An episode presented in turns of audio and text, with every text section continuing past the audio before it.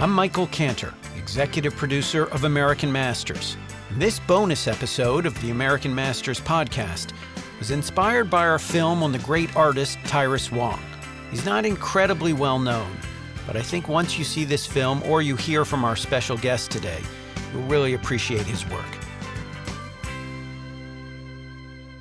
Today we have Robert Kondo and Daisu Tsutsumi, the filmmakers and artists behind the Oscar nominated animated short The Dam Keeper. They spoke with Pamela Tom, the filmmaker who created American Masters Tyrus, which premieres this Friday night, September 8th at 9, 8 Central on PBS. For me, Tyrus Wong is an artist who painted poetry, but his presence, his placement in the history of animation, he changed the world. That's director artist Daisu Tsutsumi, one half of the animation studio Tonko House. One, I think he was definitely a pioneer. Um, to be an Asian American artist working in the 30s, creating works like Bambi, um, is inspiring. But, but beyond that, I feel like in him I found a hero. He's the other half of the animation studio Tonko House, director artist Robert Kondo you know, so many of I feel like inspirations that I have um, sit lodged in your memory as a as a child, and I, I, have to say the scenes in Bambi are just so vivid to me. It's not like it doesn't. It takes no effort um, to think about them and draw them up. Um, and in that way, I think it's a constant inspiration because it's always kind of present on some level. Um, and so, in that way, I think you know, for me, Tyrus is just such a huge inspiration. I think, you know, I hope that future generations of artists, I hope that work is always kind of studied and looked at because I think it's timeless. Yeah. You know, I've I watched uh, Bambi when I was kid, uh, but I don't think I noticed the actual, you know, presence of that background painting until I was in college and art school, and that's when I found out about Tyrus and artistically, I was just blown away by, um, you know, by the beauty of that background, but also this, you know, Asian American, Asian name uh, being a huge part of that film really kind of was encouraging uh, for me uh, in college, you know, trying to make it for myself. I watched Bambi as a little kid, and I just remember very distinctly the forest fire scene. Um, and I think as a kid, that left a huge impression on me. And I think as an adult, as not even as an adult, but as a teenager, learning about art and buying books on animated film and starting to see the names behind the art, I think more as like a college art student studying illustration, particularly interested in visual development and art uh, done for animated films, is when I first understood, oh, Tyrus Wong was this incredible Asian American artist who styled Bambi. I was working on some scenes of my own kind of uh, illustrations that were natural, and I just remember always coming back to Bambi and looking into this book of Bambi and looking at the artwork and then seeing these beautiful pastels and then seeing the name Tyrus Wong. I'm like, Tyrus Wong? That sounds like an Asian American name. And, and then doing a little more research on him and realizing that he was in fact Asian American, working in, you know, I guess the 30s in the golden era, I would say, of like Disney animated films, uh, really made my appreciation for his work and what he was doing. One, I think it made so many things click as far as his aesthetic, but it also kind of on another level made me feel so proud, even though I had nothing to do with Tyrus and, you know, I didn't know him. I don't, but it just made me like, I just, this moment of inspiration, I would say, where you just felt like, oh my gosh, here's somebody in the 30s who was Asian American who found a, a, place, not just a place, but actually managed to influence the look of a film that definitely was a huge part of my childhood. Um, also made me think differently about how what the possibilities were for me, whether you know, the work I was doing, even though I was still a young artist, the fact that there was this possibility that as an Asian American I could actually go out and create work that potentially millions could see um, was this kind of like moment of like zooming out and being able to see um, see some sort of future possibility for myself um, was really kind of a nice discovery.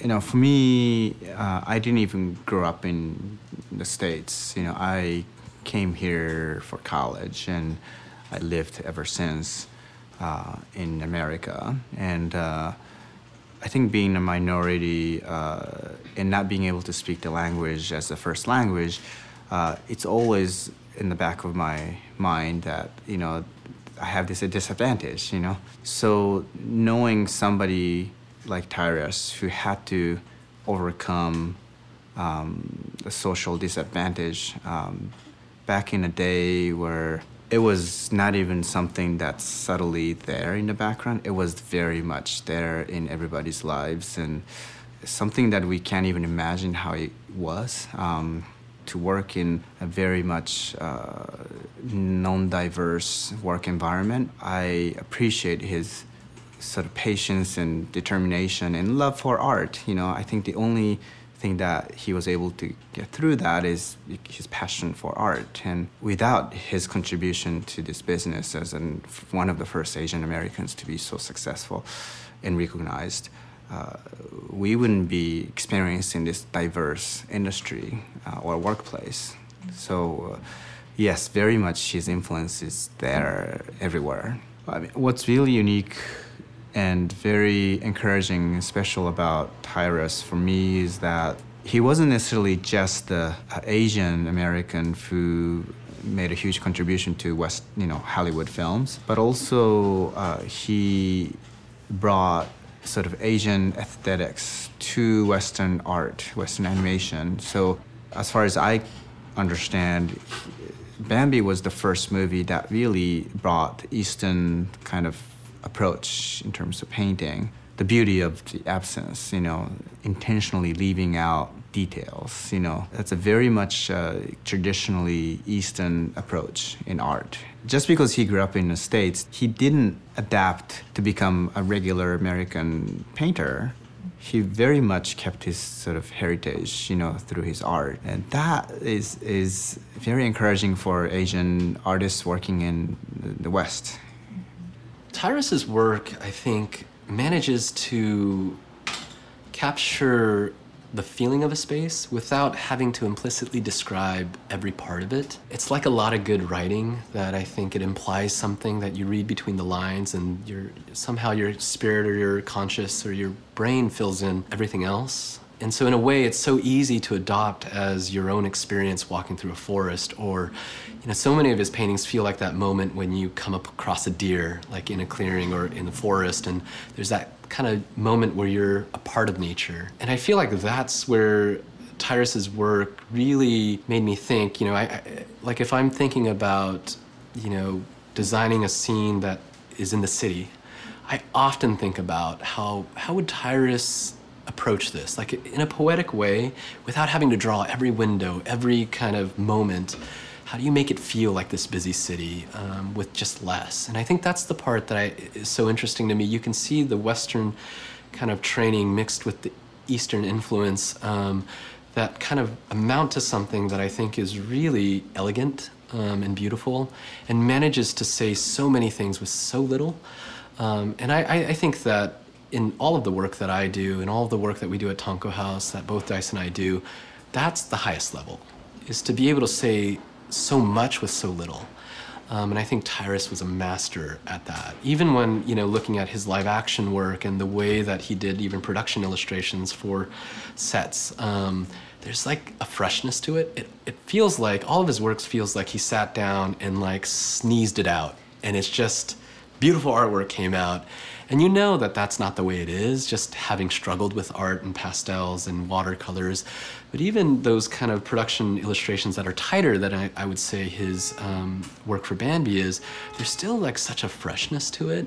Um, and I really feel like it's like it just it's like handwriting to me. That just kind of flows from his hands and his kind of being. And I, I, think that is what tonko house strives for in our art is that we hope to try to strive for that elegance um, and that clarity of message and feeling that i think a lot of people look at it and agree oh that feels great.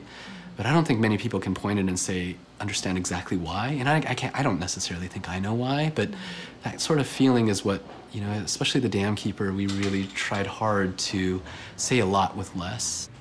Uh, so the Dam Keeper has so much of uh, darkness in a part of it's not like everything is visible it's not like everything is lit we very much use darkness as much as light and I think it's very much uh, how Tyrus painted his art, know, his paintings. Um, you know, you know, like you said, it, it's a it's a poetry, and uh, I don't I don't think we achieved that level of poetry, but that's definitely very much what we uh, strive to achieve.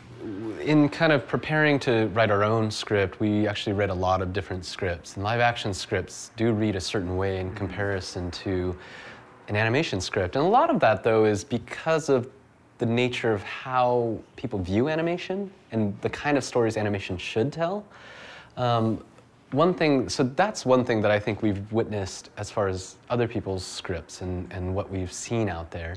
But I feel like an animation script is different just because there's so much that relies on the visuals. You know, pantomiming a scene, writing a scene that's pantomimed it's pretty tricky. Like if you imagine the opening scene of WALL-E, there's no words. It's a robot kind of traveling around. Like I'm actually curious what that looks like on in script. Um, and even for us, the Dam Keeper, the writing we did was very limited, and a lot of it was achieved visually, um, much more a la kind of Miyazaki, um, who boards and writes kind of simultaneously.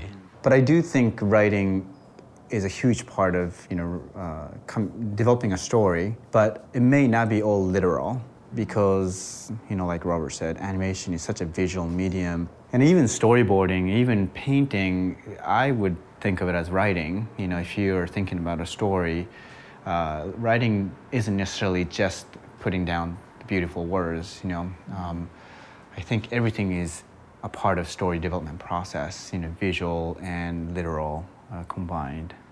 Yeah, I also think that animation is such a planned process. You can't necessarily show up at an animator's desk and kind of improv dialogue. It does have to be planned out because it's such a tedious process and there's so many artists involved that on some level, some piece of dialogue has to be written, recorded, put down on paper, and then animated too. So there is a, sort of a little bit of a difference, I think, when it comes to the, the role that a script plays in comparison to live action. Um, we're so limited in our experience of, of kind of the world of film um, that for us, our writing process, you know, is very integral to how we create film. Um, there's different attacks, and much like Dice was saying, we can use art, visuals, we can also use um, writing to develop story, and so all of them are pretty integral, but they serve different purposes, I think. Unfortunately, in, in American uh, animation industry, uh, there is still a bit of a perception of anim animation as a genre as opposed to a medium. We feel like it's changing, and we very much would love to explore uh, different types of stories um, in animation. Um, nothing wrong with what's being done, but I think there's a, a, lot of room for, for us to explore still in animation, story wise. Yeah, I think internationally, I'm actually curious if there's ever been this many animated films in a single year.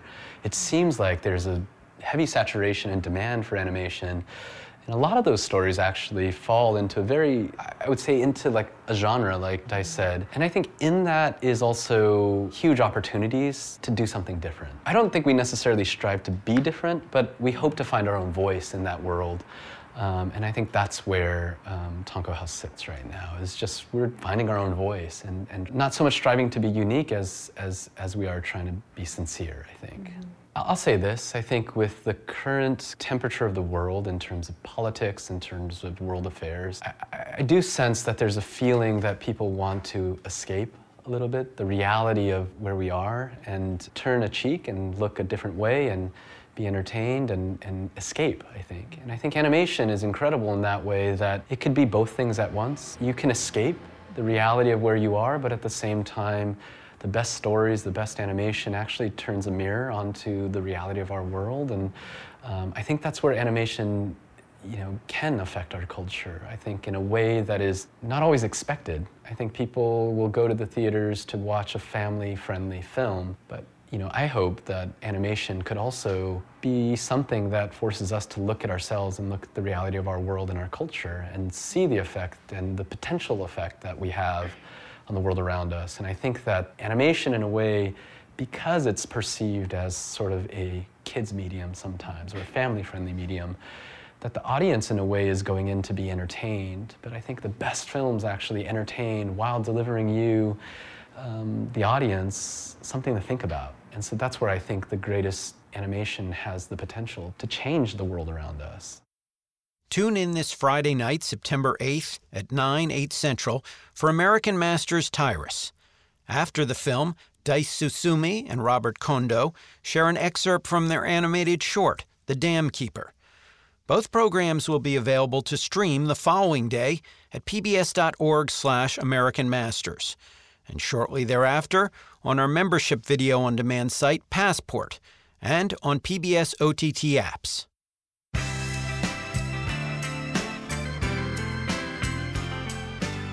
The American Masters podcast is produced by Joe Skinner with sound engineering by John Berman, Ed Campbell, and Josh Broom. Original artwork for the American Masters podcast has been designed by Cristiana Lombardo. For American Masters, we'd like to give a special thanks to series producer Julie Sachs and supervising producer Junko Tsunoshima. And I have been your host, Anna Drezen. Thanks for listening, and don't forget to subscribe on iTunes, SoundCloud, or Stitcher for future episodes. And visit the American Masters website at pbs.org slash American Masters for very cool digital archive gems, past episodes, and more.